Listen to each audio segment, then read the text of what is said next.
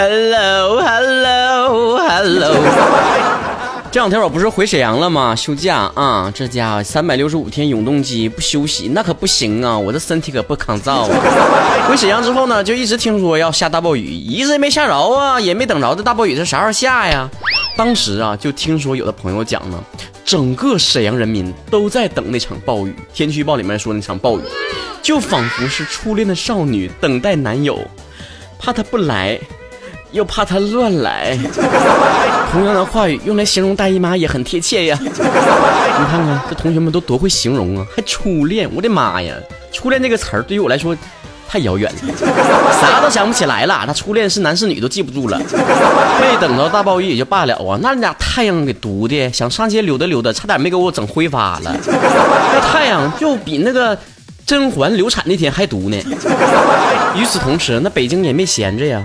据说那个北京那个大雨下的呀，就跟楚雨荨和慕容云海分手那天一样大，就跟依萍跟他老爸要钱没要着，然后被被削一顿那天一样大，就跟白子画惩罚小谷那天一样大，就跟周芷若接掌省掌门那天一样大，就跟若曦被罚跪那天一样大，就跟杉菜离开道明寺那天一样大，就跟植树偷电瓶车养香琴那天一样大，就跟白娘子借伞给许仙那天一样大。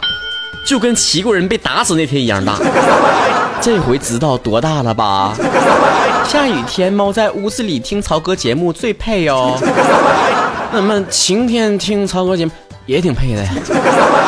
爱就像蓝天白云，晴空万里，忽然暴风雨。我休假这段时间，很多人留言说的不行了，没曹哥节目活不下去了。今天我就来看一看还有多少幸存者。连曹哥休假不更节目你都熬过去了，以后不管遇上什么难关都能熬过去了。你。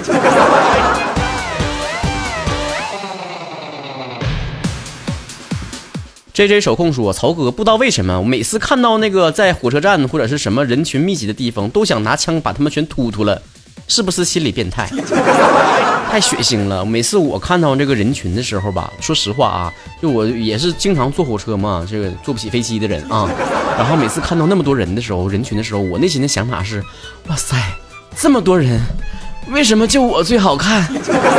你们有那种感觉吗？就在人群当中那么多人里面，就找不着第二个像我这样式儿的。你像别人啊，就是都说什么啊，长开了就好看了，我不是。我是就是想开了就好看了。蒂芬尼修正案前天就说：“曹哥，你有看到最近有一条新闻吗？说有个人在宾馆自杀了，然后宾馆人员报警之后，这个家属居然向那个宾馆索要三十万的赔偿金，遭到拒绝之后呢，召集了亲朋好友，将装有这个人遗体的恒温棺。”放就棺材放在了这个宾馆的通道之内，宾馆多次跟家属协商都没有结果，以妨碍营业为由报警。最后经过协调，宾馆向家属赔偿了七千块钱。你对这事怎么看？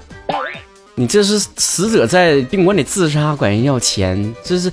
那你要是说搁宾馆里面生孩子的话，是不是这后半生就得就得宾馆给你养这孩子了？还得交点抚养费、奶粉钱啥的，是吧？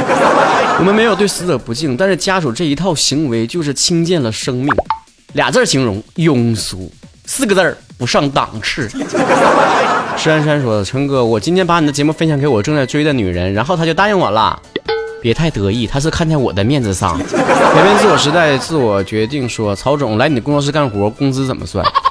工资啊，就是你就是一打开窗户，就是冲着西北方向，当来风的时候，赶紧就咽下去吃掉就行了。”当你们听我节目都付费的时候，再去研究怎么从我这拿工资，好吗？猫恋心说了，假如给你一次投胎转那个转世的机会，你想变成什么呢？我想成为我爸，因为我想体验一下有老婆有孩子是什么样的感受。安娜说：“那曹哥呀，我是六零后大妈啊，我这些天很焦虑，除了你的节目，没有其他节目可以吸引我，咋整？” 过分了啊！六零后这么年轻，怎么能称自己大妈呢？您说是吧，奶奶？奶奶，你听我说。天之恋说：“曹哥，你是现在时下最流行的佛系青年吗？” 啊，我最近看了一条微博之后，我发现我不是，因为佛系的三连是都行，可以，没关系。但是我们就是后来是有个词叫道系青年，道系青年就是关你屁事儿关我屁事儿滚犊子。巴里个巴扎黑说：“曹哥至今单身，有什么特别的择偶条件吗？”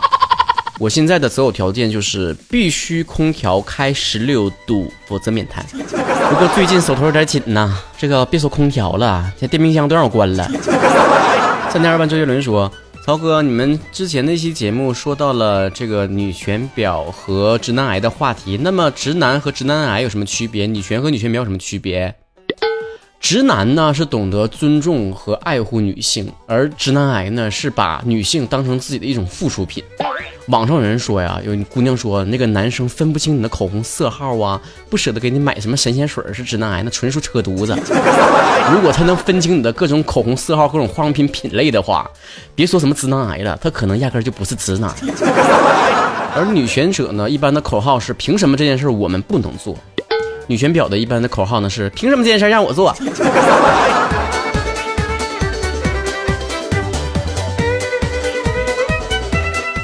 撸猫撸出火星的说：“曹哥，最近看到了一条娱乐新闻，说彭于晏在某一个会场上坐了李冰冰的位置，而被网友热议，你怎么看？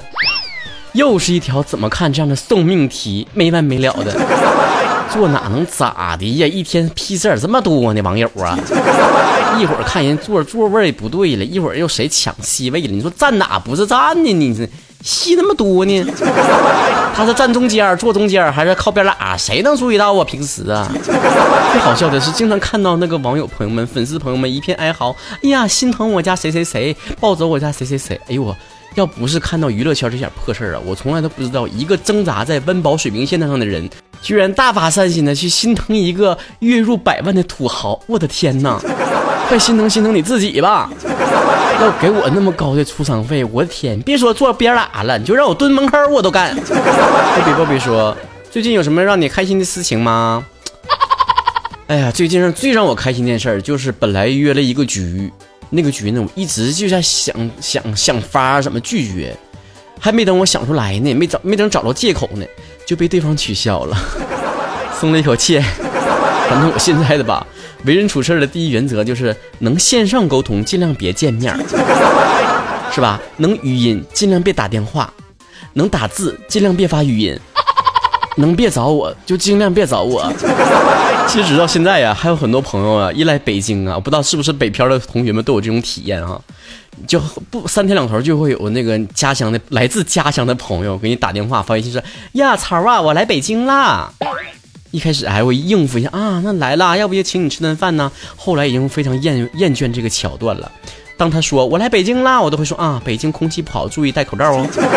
杨小怪说，曹哥最近看你微博里面呢，一会儿登上了这个美国时代广场的大屏，一会儿呢又参加中国互联网大会的，看你在主播之外的生活也过得蛮丰富的，是不是就是当下流行的说法斜杠青年呢？其实啊，最近呢，经常发布了除了主播之外，另外一种这个工作的那个身份的一些工作的内容啊，也是想向大家展示这个比起之前常规的单一生活更丰富的，或者是更另外一种不同的生活状态是什么？我之前在微信公众号呢也发布了说斜杠青年的逆袭这样的一篇文章，然后很多人对斜杠青年这个概念呢也很好奇，正好呢我们听众呢也有很多这种职场小白，我也想跟借此呢跟大家聊聊这个话题。啥叫斜杠青年呢？就是的，这个杠呢，就就是杠精的那个杠，但是不是杠精的意思啊。好比说韩寒，他在自己个人简介里面写到作家，玩一个斜杠，然后赛车手，这一个斜杠呢，就表示的他有多重的身份。通俗点讲呢，不光光有一个工作，有多种身份，社会的那个定位，那就是一种斜杠青年。说的再直白点你们看刚刚结束的世界杯。不是说这个传闻中说有有某一个国家的这个球员，他们其实是本来是一个什么牙科医生啊，是个什么玩意儿啊，完了过来踢球了，顺便进进世界杯啥的嘛，是吧？这不也是斜杠青年吗？我上大学那前就挺杠的，你知道，就是刚上刚入学的第一年，我先加入的是那个学校的那个文艺部，然后参加各种迎新晚会啊、英语演出啊、唱歌啊、干嘛的，主持节目啊之类的。然后呢？正当所有我们那个院系里面，中文系嘛，我是中文系的同学们都以为我会顺理成章的报院校的这个文艺部的时候，我报了新闻通讯部。然后同学就问我呀，为啥你不报文艺部啊？完我就说了，啊，我文艺方面有才华，然后有艺术细菌，是大家众所周知的。接接下来是时候让大家了解我写作方面的才华了。同学们，幸亏我在中文系，男生比较少，不然这顿削我还能躲得了啊？太臭屁了，我都想抽自己嘴巴子。大二那年呢，然后我又选修了第二学历，第一学历是中文系，然后我又选修了这个动画设计的第二学历。当然了，在毕业之后呢，老板不会因为我有两个学历而多给我开一毛钱工资。毕业之后呢，我就一直在报社呀，在网站呐，各种媒体混呐，混打记啊，就是媒体圈的。然后呢，在一三年的时候，大家都知道了，开创了我这个这个东北话脱口秀的脱口秀的电台节目，成为了一个主播。一六年那年呢，我曾经想就是专心的去做电台的节目，然后不再做其他的工作了。然后这一年的时间，我是在基本上在家待的。但由于我这个人呢，自我约束能力比较弱啊，用这个一个东北词儿来形容我的生活状态就飞鞭子了。每天都是一觉醒来天都黑了。最可怕的是自己在家里面工作的那种状态，与世隔绝，跟社会脱轨，缺乏了很多的那个节目的素材和灵感，脱离生活了。你就自己搁那待着，闭门造车，能造出来好车吗？凯迪拉克、玛莎拉蒂啥能造出来吗？所以去年呢，一七年我又开始从事这个媒体工作了，又开始呃两个身份的交换。直到今年参加了互联网大会，终于登上了一个梦想很久的一个舞台，出现在美国时代广场，然后呢也会接下来还会出现在央视等等各种媒体上面，让我觉得说我可以现在小小的有一点点的资格来跟大家讨论关于斜杠青年的话题了，不然以前不敢说。啊。很多粉丝说的，哎，你是现在是吸这个 O，吸那个 O，哎呀，跟那个都不挨着，我永远都是 C A O，潮。其实要说斜杠青年呢，也不是什么新鲜事儿了。你说以前自古就有吧，比如说这个达芬奇呀，天文学家呀，雕刻家呀，建筑师啊，音乐家呀，数学家呀，工程师啊，发明家呀，解剖学家，地质学家，地质多 作家呀，这么多身份还不够他杠的呀。只不过说这个词儿吧，是最近才整出来的。那在现代呢，很多人是为了发掘自己不同的才华呀、潜力啊，或者是探索不同的生活方式啊，不拘泥于一种生活状态和轨迹上。有时候呢，也算是给自己的人生双上一个什么双份保险。李开复不是说过一句话吗？说未来的十年里面，百分之五十的人都会失业，因为很多的这种人工智能啊，都会就是代替人类出现在这个工作岗位上。之前看到一条新闻说，河北唐山呢，就是把地方的各个路桥的收费站取消了。这个听起来都是一件好事儿嘛，但是呢，遭到了收费人员的非常强烈的反对。其中有一位大姐说了：“我今年三十六岁，我的青春都交给了收费站，我什么都不会，我也没有人喜欢我们，我们也学不了什么东西了。”这条新闻让人心情很复杂，就是你永远都不知道下一个会被淘汰，或者是面临被淘汰的工作岗位是什么。不过人工智能目前还不懂什么是艺术啊，也不懂什么是幽默呀，所以他做不了东北话脱口秀。草哥还是无法替代的。所以很多刚毕业的年轻人呢，也是希望能够当希望青年的，就跟当初就是很多毕业的人就想去创业是一样的。但是我一直以来的观点就是不支持刚毕业的大学生、应届毕业生呢去直接创业或者直接当斜杠青年。创业呀，宝贝儿，你都没打过工就当老板了？没当过媳妇儿能直接熬成婆吗？就算熬成婆了，你知道媳妇儿心中那点小心思吗？起码还要感受一下职场的生存法则，一个正规的大单位、大公司是怎么健康的运作的。斜杠青年也是一样的。为什么我到现在已经毕业？我看看几年，一二三三四五六七，就是一个毕业很多年的中年人，才说自己是斜杠青年。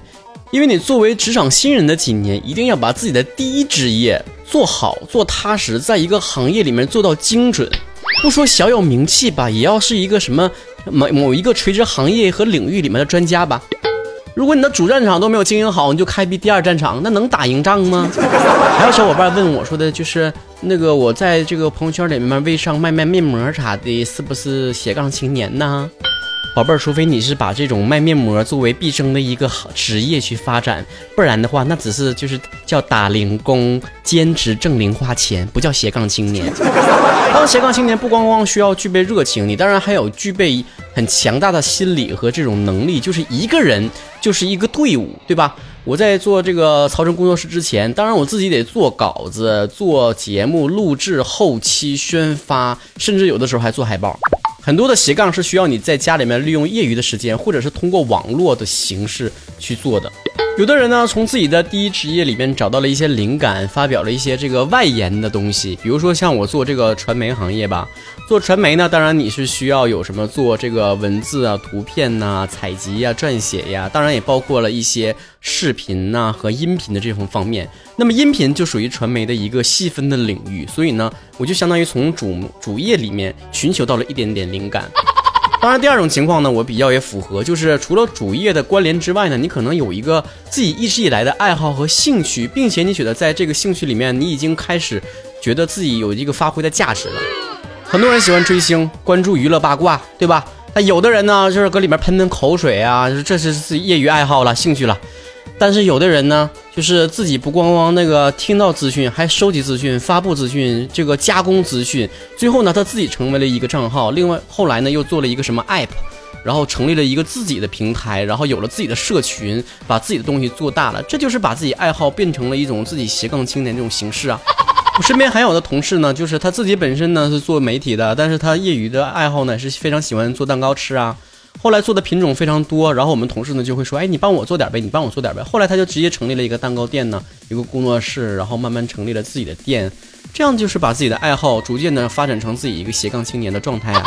不管是出于跟工作的相关性，还是出于自己的爱好，你都要记住的就是你的这种发展第二职业的这种斜杠青年的状态，你要看付出和得到的是不是能够成为正比，是不是有市场可以发挥。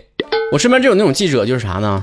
看到这个有这个微博的大号火了，他开始做微博大号啊，然后微信公众号火了，又开个微信，自己开个微信公众号啊。看到直播火了，他要开个直播号啊。看到小程序火了，他要开发一个小程序平台。最后啥玩意儿也没火，完啥也没挣到钱，然后啥玩意儿呢也没有做出来回响。你说你有那功夫，不如自己多跑几条新闻，挣点稿费呢。目标清晰且有具备相应的能力和潜力。很多人在一次次的社会转型和分工的变动当中呢，失去了自己的铁饭碗。也有很多人呢，前仆后继的想要得到一个铁饭碗。但是你要知道的是，真正的铁饭碗就是你的知识储备、你的学习能力，还有你的执行力。英语有句谚语叫 “Begin with the end in mind”，就是。嗯，开始的时候呢，心里面就有点如何结束的逼数。当我们做人生的职业规划的时候，一定要跳脱出当下这个时间点，来把这个时间轴拉长，看看你当下的决定对你的整个人生的改变和定位是在哪里，你未来的价值潜力在哪里。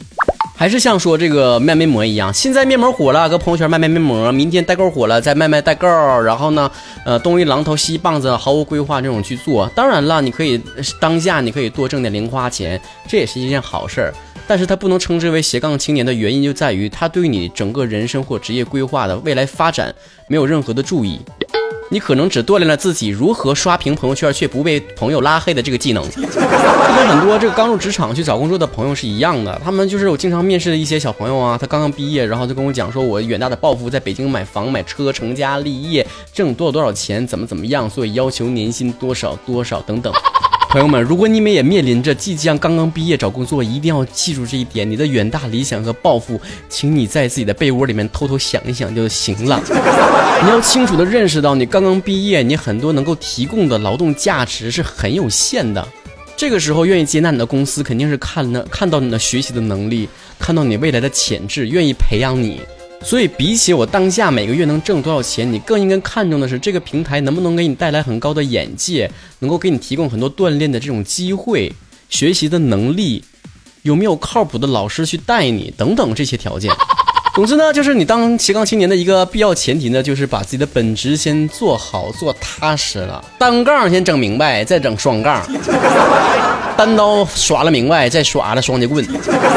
微信后台主播曹晨和微博昵称曹晨亨瑞，很多留言的小伙伴都在咨询一些职场上的问题。以后有机会有平台再跟大家详细的聊一聊更多的关于职场上的一些话题。有的时候呢，我自己呢也是感觉兼顾两头呢，感觉很力不从心啊，都累成了一个两百多斤的胖子了。但是还好有东坡这个节目作为平台，我愿意跟大家随时去交流和聊一些。这个奋斗背后的一些故事和一些心情，我知道这个时候呢，就是很多的大学生面临着人生走向另一个阶段的时期了。你只需要记住一句话，就是在这样的一个年代里边，你的个性是可以得到充分的发挥的。祝愿每一个年轻人都可以尽快的发现自己人生的无限种可能。把你挚爱的兴趣变成毕生去奋斗的理想和事业。